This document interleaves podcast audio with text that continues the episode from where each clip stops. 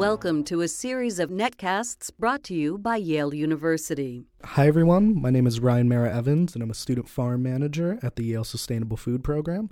Joining me in the studio today is food writer, Clarkson Potter editor at large, and judge on Top Chef Masters, Francis Lam. Welcome, Francis. Thanks for having me. Yeah, my pleasure. Uh, so, it's approaching the holidays, right? We have Thanksgiving coming up, and then Christmas is right around the corner.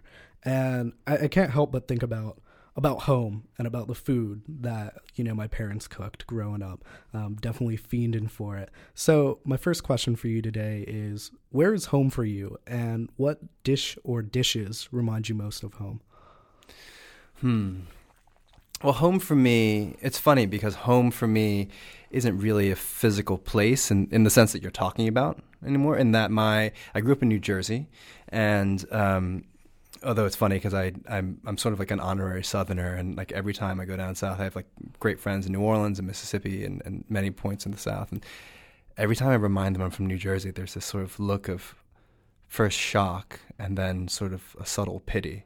Um, but my my parents like retired and moved down to Texas when I was when actually when I was in college many many years ago. And um, so i don't have that sort of physical sense of home in that way where i go back to where i grew up and went back to that house. And so for me a lot of my memories of home in are kind of more of what you're talking about. They're sensory memories. And um, there aren't necessarily of holiday dishes but they're of particular moments or flavors that will remind me of sitting at my parents' table, mm. um, or different tables we called my parents' table at that time. Like I remember, just because you're bringing up these kinds of holidays, when when when I was growing up, my parents in the '80s, um, my parents are immigrants that came from China, and you know, eventually, eh, you know, started their own business and, you know, were sort of successful in the 80s. And they did this thing that they heard you're supposed to do when you're successful, which is like you vacation in Florida.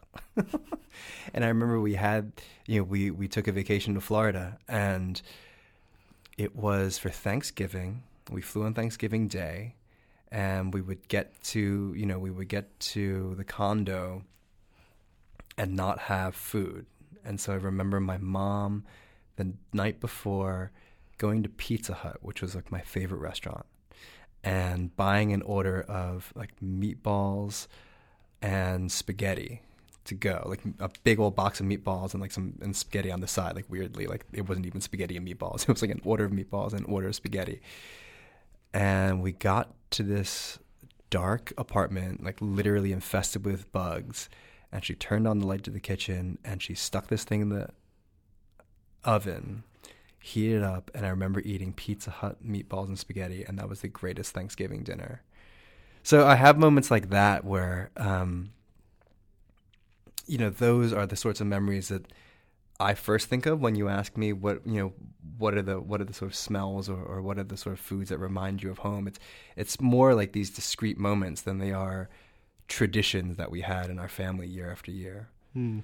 Because actually, the other thing about Thanksgiving is like I came up, you know, I came up in a Chinese American family, and Chinese people don't really get turkey. Like they don't understand why people like Chinese people eat everything, so they understand why it's a food because it moved at one point, and things that move are always food like food valid. But like they don't really understand why you would actively want to eat turkey as a food because um, it's dry and like you know like why would you eat that when you can eat chicken legs, which are like obviously more delicious. Um, but I remember I was born and raised here, and I remember thinking like we have to eat turkey. We have to eat turkey because that's what all the kids in school are doing. And I'm gonna be like the weirdest kid on earth if you don't you don't let me eat turkey for Thanksgiving. And I finally wore my mom down one year, and she said okay, and she went to the grocery store and went to the deli counter and bought like five pounds of like turkey deli meat already sliced. Oh no! And she like put it on the and she like put it in the oven to like warm it up. She's like, "You want a turkey, right? That's turkey." And I was like, wah, wah, wah. So you know, travails of a kid who was trying to understand what it was to be like an American. No doubt, you know the the, the socialization in, into like holidays or certain certain sense and foods tradition. Yeah, it's stressful, man. It's stressful. Feel that. So, oh, great stories. What kind of words do you find yourself attracted to, or what are your favorite words to describe the sensory, right? Like smells, tastes. Do you have any words that you're attracted to? What's what's the one on the top of the pyramid? Yeah, you know, I don't know that I have a word that I mean, yeah, I'm like I'm sure there are words that I use and abuse over and over again and and all that. But if I would I really like this is a question about language, and I think the thing that's interesting about the language of sensory description is that it's a really pretty bare cupboard, right? You really, in terms of vocabulary, um, things are um, salt or sweet or bitter or sour, you know, or things are hot or cold, hot or cold.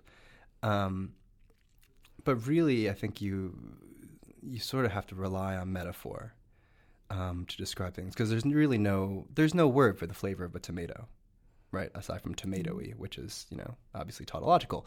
Um, so for me, when I'm thinking about describing the taste of a food, for instance, I try to use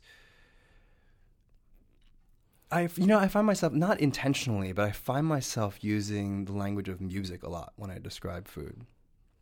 I think about a rhythm of a flavor. I think about notes. Um, I think about highs and lows, and obviously this is not exclusively the music of language because the same thing. There's no there's no word to describe like you know the sound of a clarinet or the sound you know yeah exactly the sound of an F sharp right exactly. Um, but it's like when I was a kid I loved music, and I would read, you know, I would read Rolling Stone, I read Spin, I read all these music magazines, and um, and most of it didn't make sense to me because I think most music writing is like deeply, deeply self-referential. like, it, like I'm just sitting there reading about this stuff, and it's like these are words, but they don't have meaning.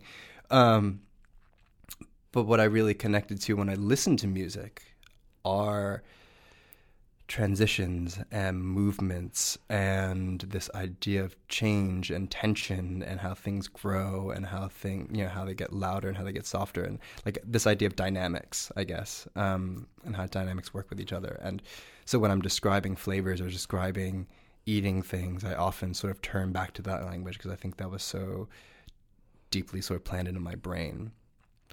Um, i mean the other thing too is i think I love food and I love cooking it and I love eating it. I really love eating it.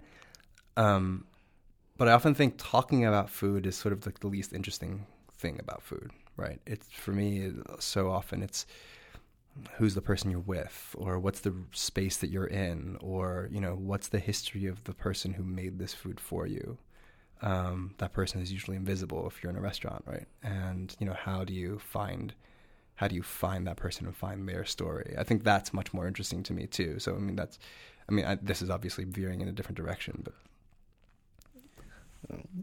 So to to latch on something you said, you read a lot of music magazines growing up. Who are some of your favorite musical artists? And then I guess added into this, who are other influences in how you approach language, how you approach description? Oh my God, the greatest band of all time is Sleater-Kinney and I just found out that they're they have a new album coming out. They're like reuniting and they're touring, and it's like I've never been more thrilled. Um, so Sleater-Kinney, the Afghan Whigs, and like Modest Mouse are like three of my favorite bands, and um, but it's funny because and I love them all for really different reasons. Uh, Biggie Smalls is probably my favorite artist of all time um, in any medium or genre.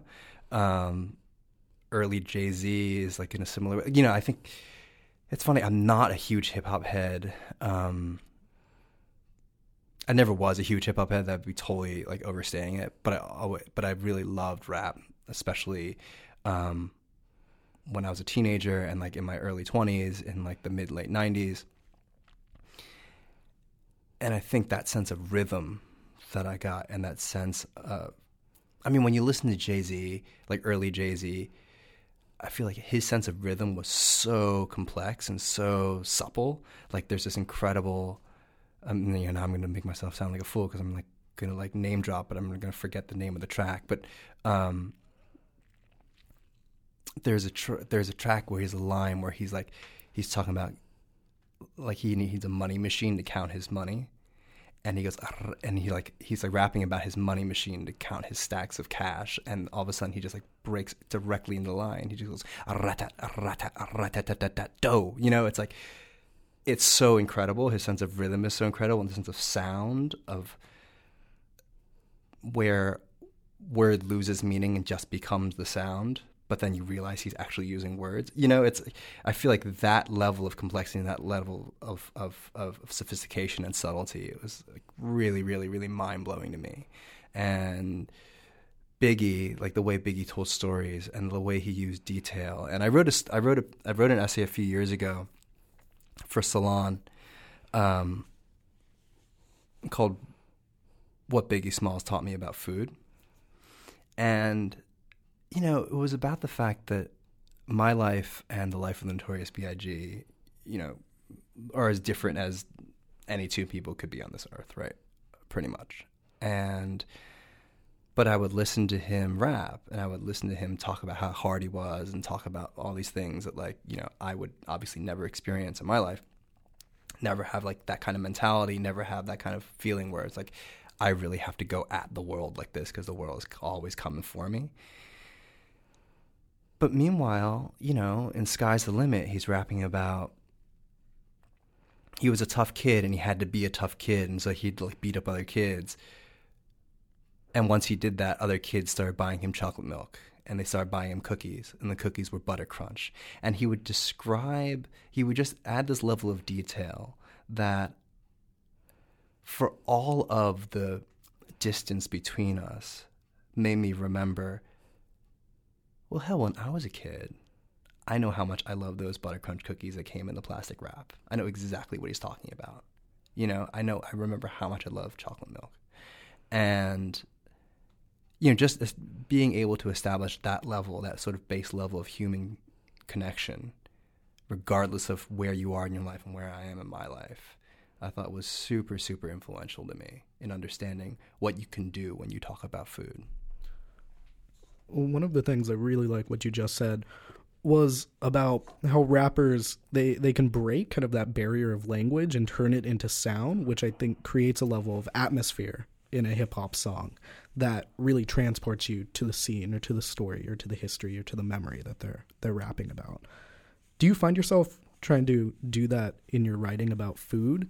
Uh, as far as like breaking the barrier between the reader and the text and really bringing the reader along with you to wherever you're writing about or whatever you're writing about. I mean, I'd say I would want to aspire to that. I mean, I don't, you know, I think it's, it would be probably a little presumptuous of me to say, yes, that's what I do. Um, but I think for every story I write, and I write, I, I write a lot of different kinds of stories. I write, um, I went to culinary school and I used to cook in restaurants and I love to cook. And so I have, you know, I do do a fair amount of, you know, pretty servicey, like how to instructional type pieces um, that I hope are really more than anything about getting people excited to try a technique, getting excited to cook, and feeling like, hey, it's not that tough. Like I can do it, right? So that's one kind of thing I do. Um, and I've done a fair, you know, I've done like cultural critique and essays about sort of um, the world of food or what we can see about politics or economics through or culture um, through looking at questions that happen in food.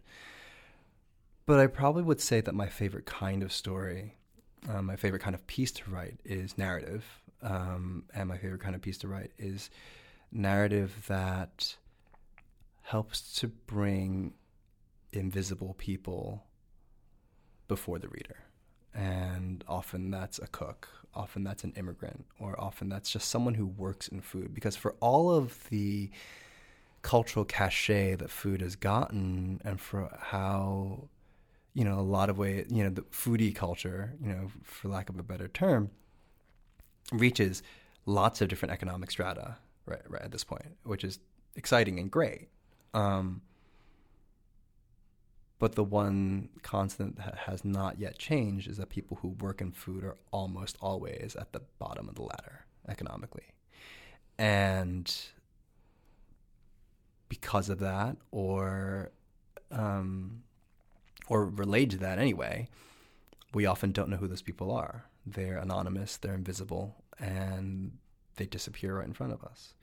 Um, aside from the fact that literally in most restaurants, like they're actually in the back of the house, like you don't actually see them. So, for me, my favorite stories are the ones where I get to know someone who is otherwise invisible, and I get to, and they honor me, and they sort of entrust me with their story, and that I get to tell their story or help them tell their story to the larger world. And so, in my in my career, I've written for magazines that are for um, often high end uh, audiences. I was a staff writer at Gourmet magazine, you know, which had a very sort of um, you know was a high end magazine, and I've written for Food and Wine. I've written for Bon Appetit, and you know often the audience of these magazines are.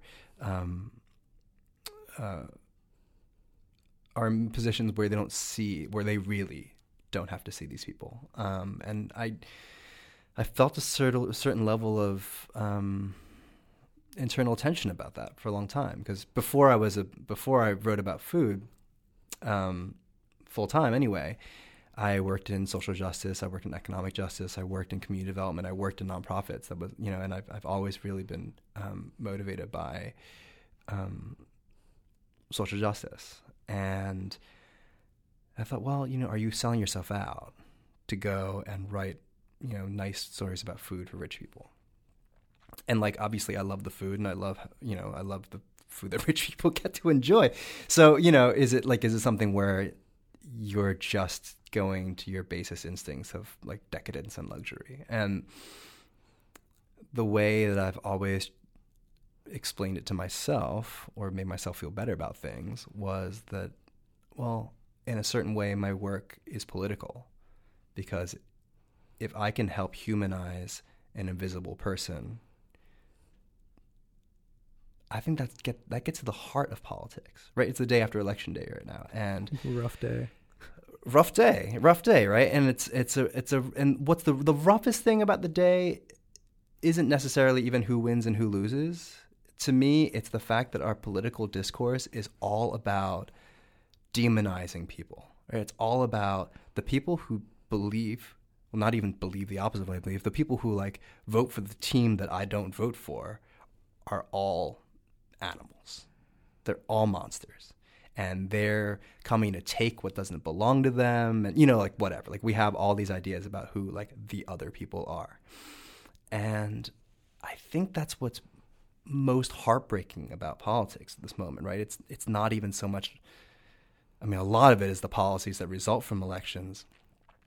But it's overall it's the sense that it's constant cultural warfare, and it's cultural warfare waged by people against anonymous creatures that are coming for you know what doesn't belong to them, and it only serves to dehumanize more and more and more and more people. Um, and in my small way, if I can write about food in a way that makes you actually want to get to know an otherwise unknown human being, maybe I've done a little bit something, even like, you know, even a, a microscopic um, change in that. So definitely saw very strong elements of you know the, the political relevancy of food and of food writing back in 2007 when you wrote that piece for the times that kind of explored the phenomena of white chefs kind of going and taking you know foreign cuisines and then building careers off of them whether due to structural things that allowed them to just have a greater audience or greater access to capital or the technical know how to kind of navigate the legal structures to open up a restaurant. Um, could you talk a little bit more about things like I think Eddie Huang brought up brought up this term, kind of culinary imperialism. Um, how do racial, ethnic, immigrant backgrounds play out in the food scene in food writing? If it, yeah, in three minutes or less. Um, man, it's it's really, really, really complicated, right? Mm-hmm. Um, you you just brought up a lot there, and I, am not exactly sure of how to respond to it. To be honest, I think. Um, well, if we if we go to the subject of that piece, which was it was yeah, like you said, it was about the idea that I, f- I forget exactly the way I phrased it for the Times, but I said something like, you know, native born American chefs who become famous cooking immigrant food and more famous than immigrants who cook that food, right? Um, I was careful to not, I was careful to choose that language, even though it was really clunky and unpoetic, um, because I didn't want to say white chefs.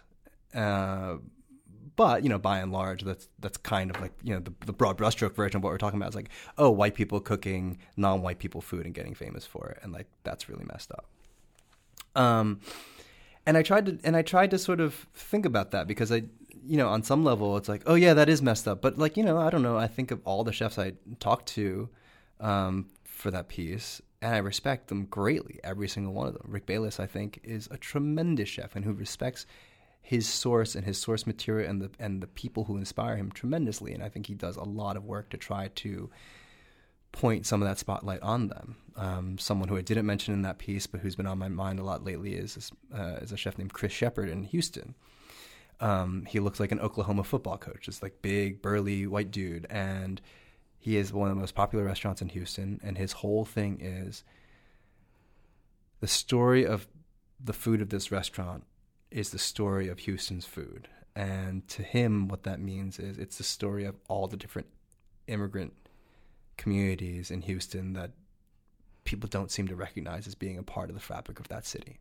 And it's even one thing to say, like, oh, in New York, we're a cosmopolitan city of immigrants, and LA is a city of immigrants, and people don't think of Houston as a city of immigrants, but what he's trying to say very explicitly in his restaurant and his food is that it is. And he does this amazing thing where he goes, and you know instead of um, staging or apprenticing at you know high end restaurants in Europe, he stages or apprentices at Korean grocery stores in a Korean neighborhood of Houston, or in a Thai noodle shop, or in a Vietnamese market. And he learns to make these dishes. He puts his own spin on them, and, and he's got like a and he has like a farm to table kind of thing going on. So he works with farmers to get his ingredients and blah, blah, blah, blah. So he turns that food, in a sense, into high end food. But when you get your check, I haven't been to the restaurant, but this is um, what everyone has told me. When you get your check, it comes with a note and it says, you know, we want you to come back, of course, but before you come back to us, go to that Vietnamese market, go to that Thai noodle shop. Here's their address. This is what they inspired me to do. Go to them first. And I think that's incredible. I think that's incredible for someone to sort of recognize that, hey, well, yeah, I mean, just to have his own source of inspiration and, and the success he has and, and feeling like he needs to share that um, spotlight with other people. At the same time, you know, you, you have to ask yourself, he's been doing that for a number of years now. And I still know his name, and I still don't know the names of the people that he's trying to introduce people to, right? So, on some level, why is it that the interpreter remains more visible than the source? Um, and there's a lot at play there. There are a lot of economic dynamics at play there, a lot of cultural dynamics at play there, a lot of probably racial dynamics at play there. Um, and in the in the piece I wrote for the Times, you know, I, I, it wasn't an op-ed piece, right? It was meant to be reported, and it was meant to be thoughtful and analytical. And you know, I, I, I do think there are lots of reasons, I mean, without pointing fingers, without like, oh, it's, it's not like a blame thing, but like, let's actually try to examine what are the dynamics at play here that make it so that someone like a Rick Bayless is more famous than any other Mexican chef. Um, someone like an Andy Ricker, who again I respect enormously as a friend of mine, is more famous than any other Thai chef in the country and a lot of it is is access to capital, right? A lot, you know, they're they're not in working class immigrant communities. They're they're not they are not they're not in that stratum. Um, they have investors. They have people who are looking at them. They have people who want them to expand, and so on and so forth. A lot of it is cultural fluency and recognizing that you know one of the things that doesn't really I don't remember actually if it comes in the article or not is the irony that you know your local Thai takeout place is quote unquote serving is serving quote unquote inauthentic Thai food, but you look at Andy Ricker, white guy from Vermont, via Portland, is cooking quote unquote authentic Thai food. Yeah, or the instance of you know like hand rolled tortillas. Yeah, yeah, yeah, yeah, yeah. And and and and the the the sort of perverse thing about that is, I think in a lot of ways because we allow them to cook. We as a market, right, allow them to cook that food and allow them to be our guides to these exotic cuisines.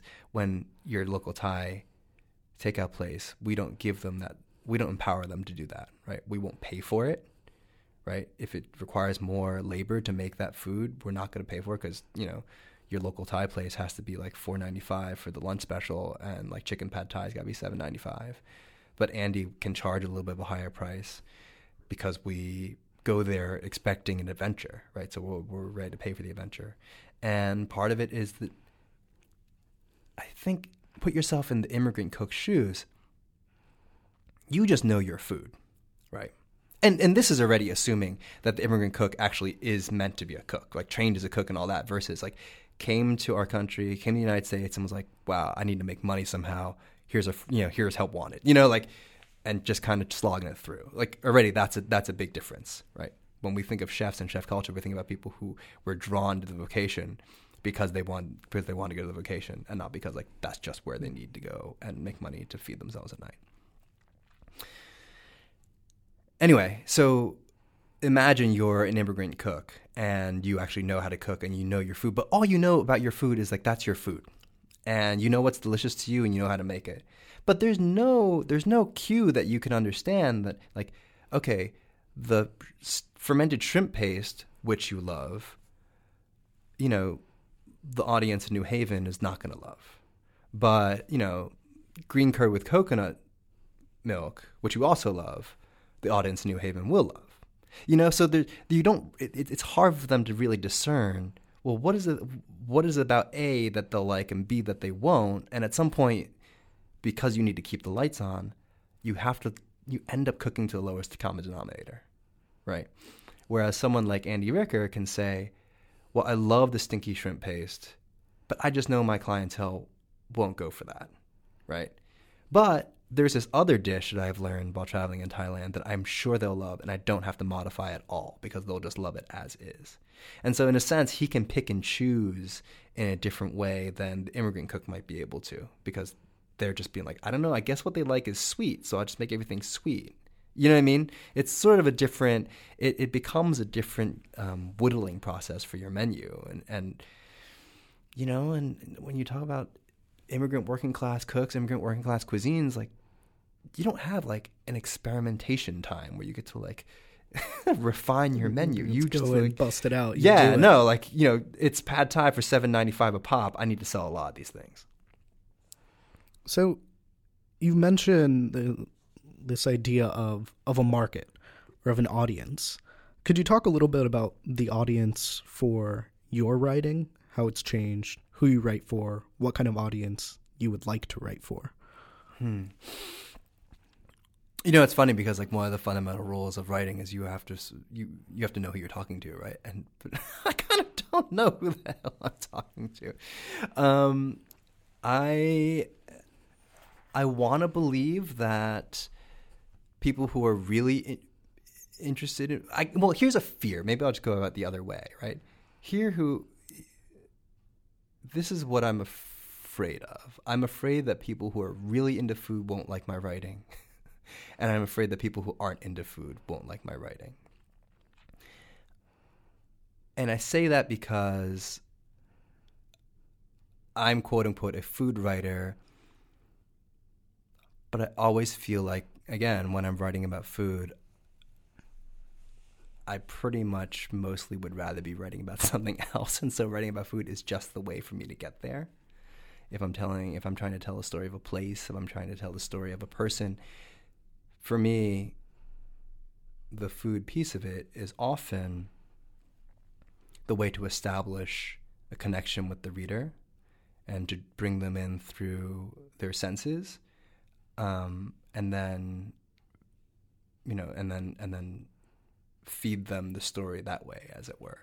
Um, not that it's a bait and switch, but it, you know, I'm not. I do. I don't do a whole lot of purely rhapsodic. Oh my God, this is like the toe curler, you know, pork rind or whatever. You know, um, so so my fear is that you know the the super foodie who all they want to do is just read food porn isn't going to be into it, and then the other fear is you know people who aren't into food won't get to the story because they don't feel like there's something there for them. Um, so I don't know who keeps the lights on for me. Maybe everyone in between. Hopefully. You you touched on food porn. Could you could you say how the erotic kind of figures into your writing at all, um, whether metaphorically or literally? Are you coming on to me right now? N- no, That's really weird. um, yeah, I I kind you know I don't know that it does beyond. Okay, this is what I'll say. I'm gonna get on like I'm gonna get on like this like sex positive jag here, but you know, it, you know, I'm in a college town, so it's whatever. It's like no big deal. I kind of feel like people often conflate the sensory and the sensual with the erotic inherently, right?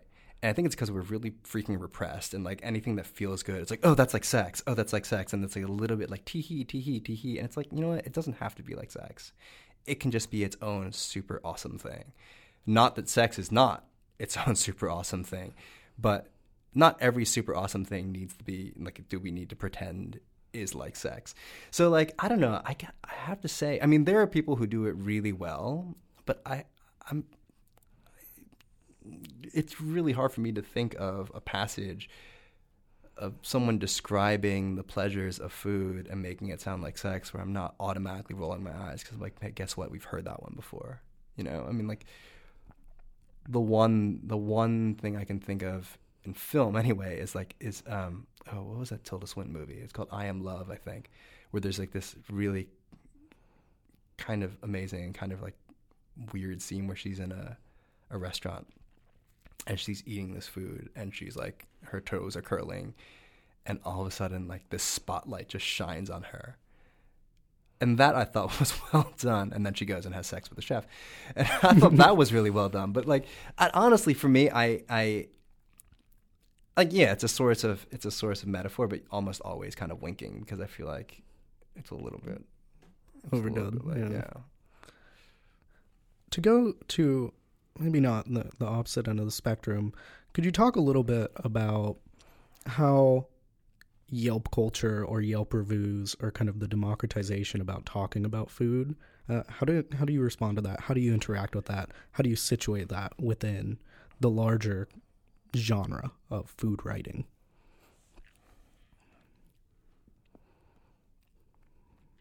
Um,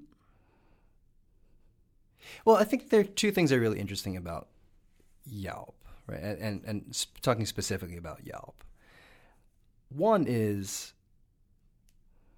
for a lot of people, it's really apparent that this is, in fact, a medium for them, for them to write, for them to express express language, for them to tell stories, for them to, you know, and, and then fundamentally to give their opinion.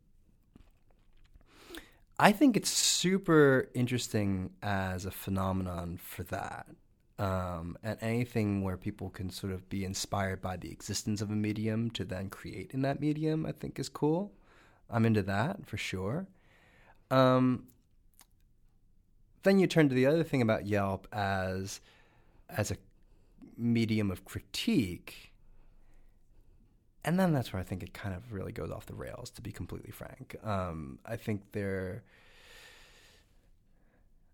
I think that just when you often read it, I feel like there's, um, I get the idea is like, oh, you look at it and like, yeah, you can have outliers, but like the point is you have a large sample size, and so you can see, okay, well, 99 out of 100 people love this place and this one person is like going off the handle how much they hate it? Well you can kind of figure out what that means to you right?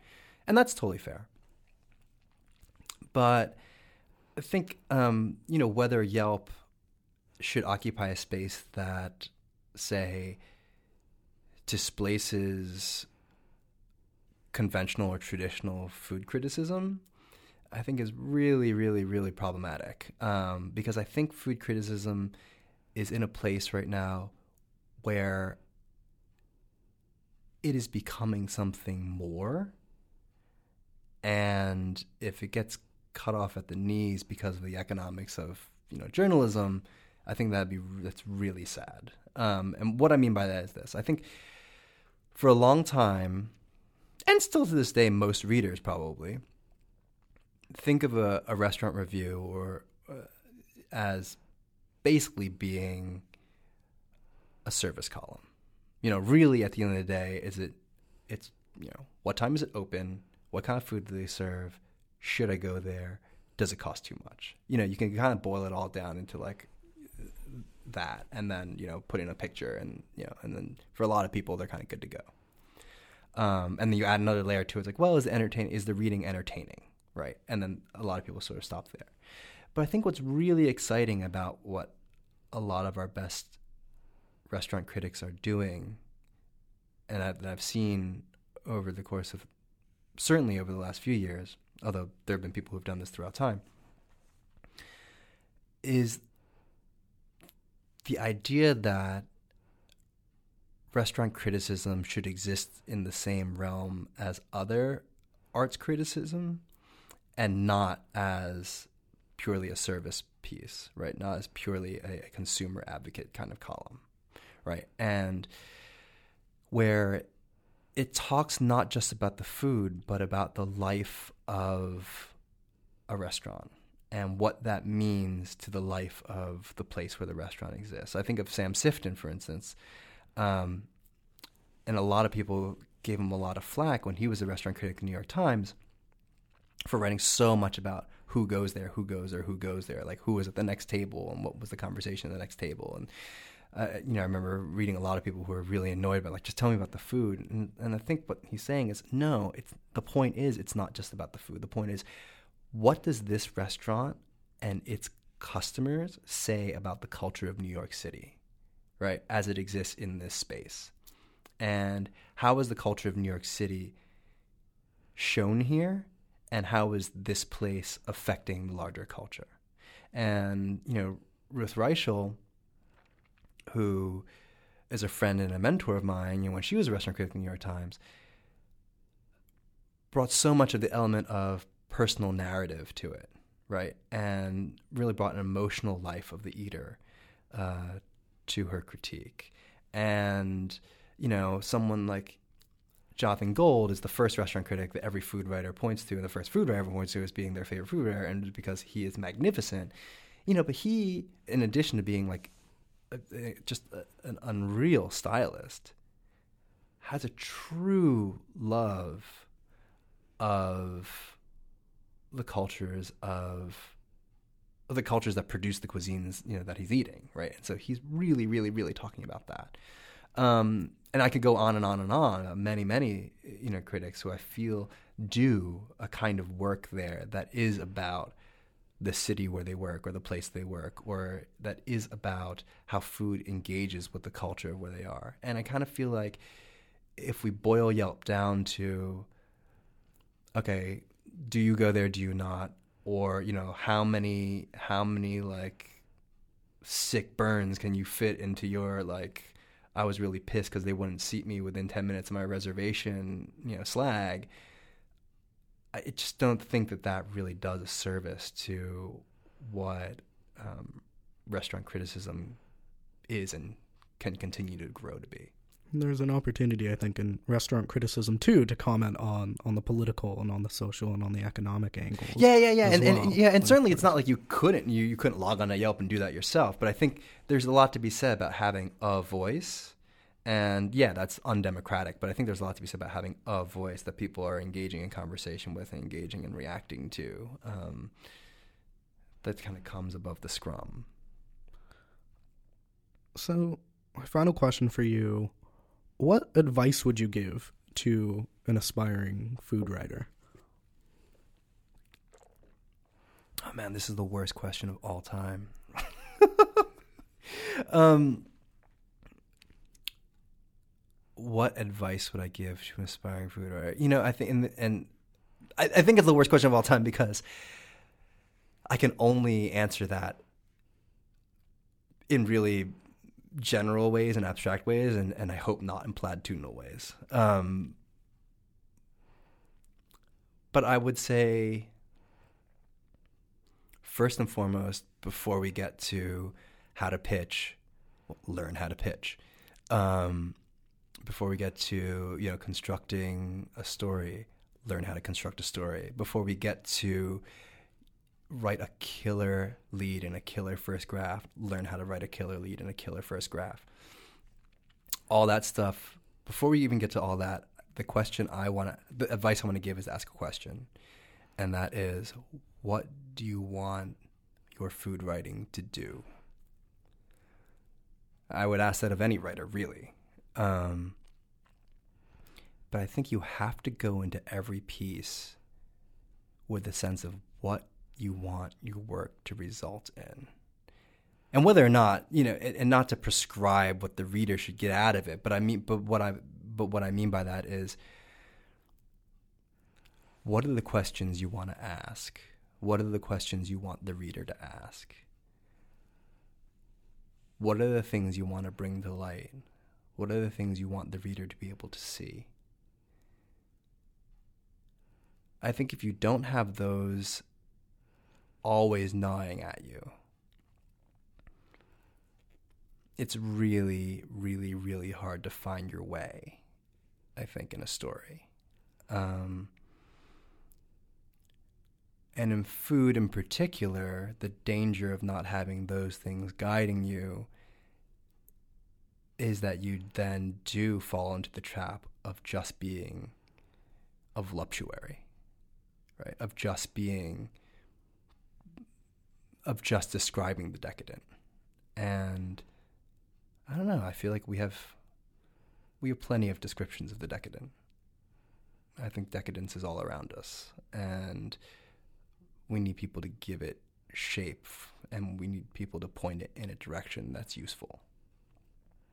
Okay. Thank you for this interview. Uh, thank you. Thank you for listening. For more information, please visit our website at www.yale.edu/slash sustainable food.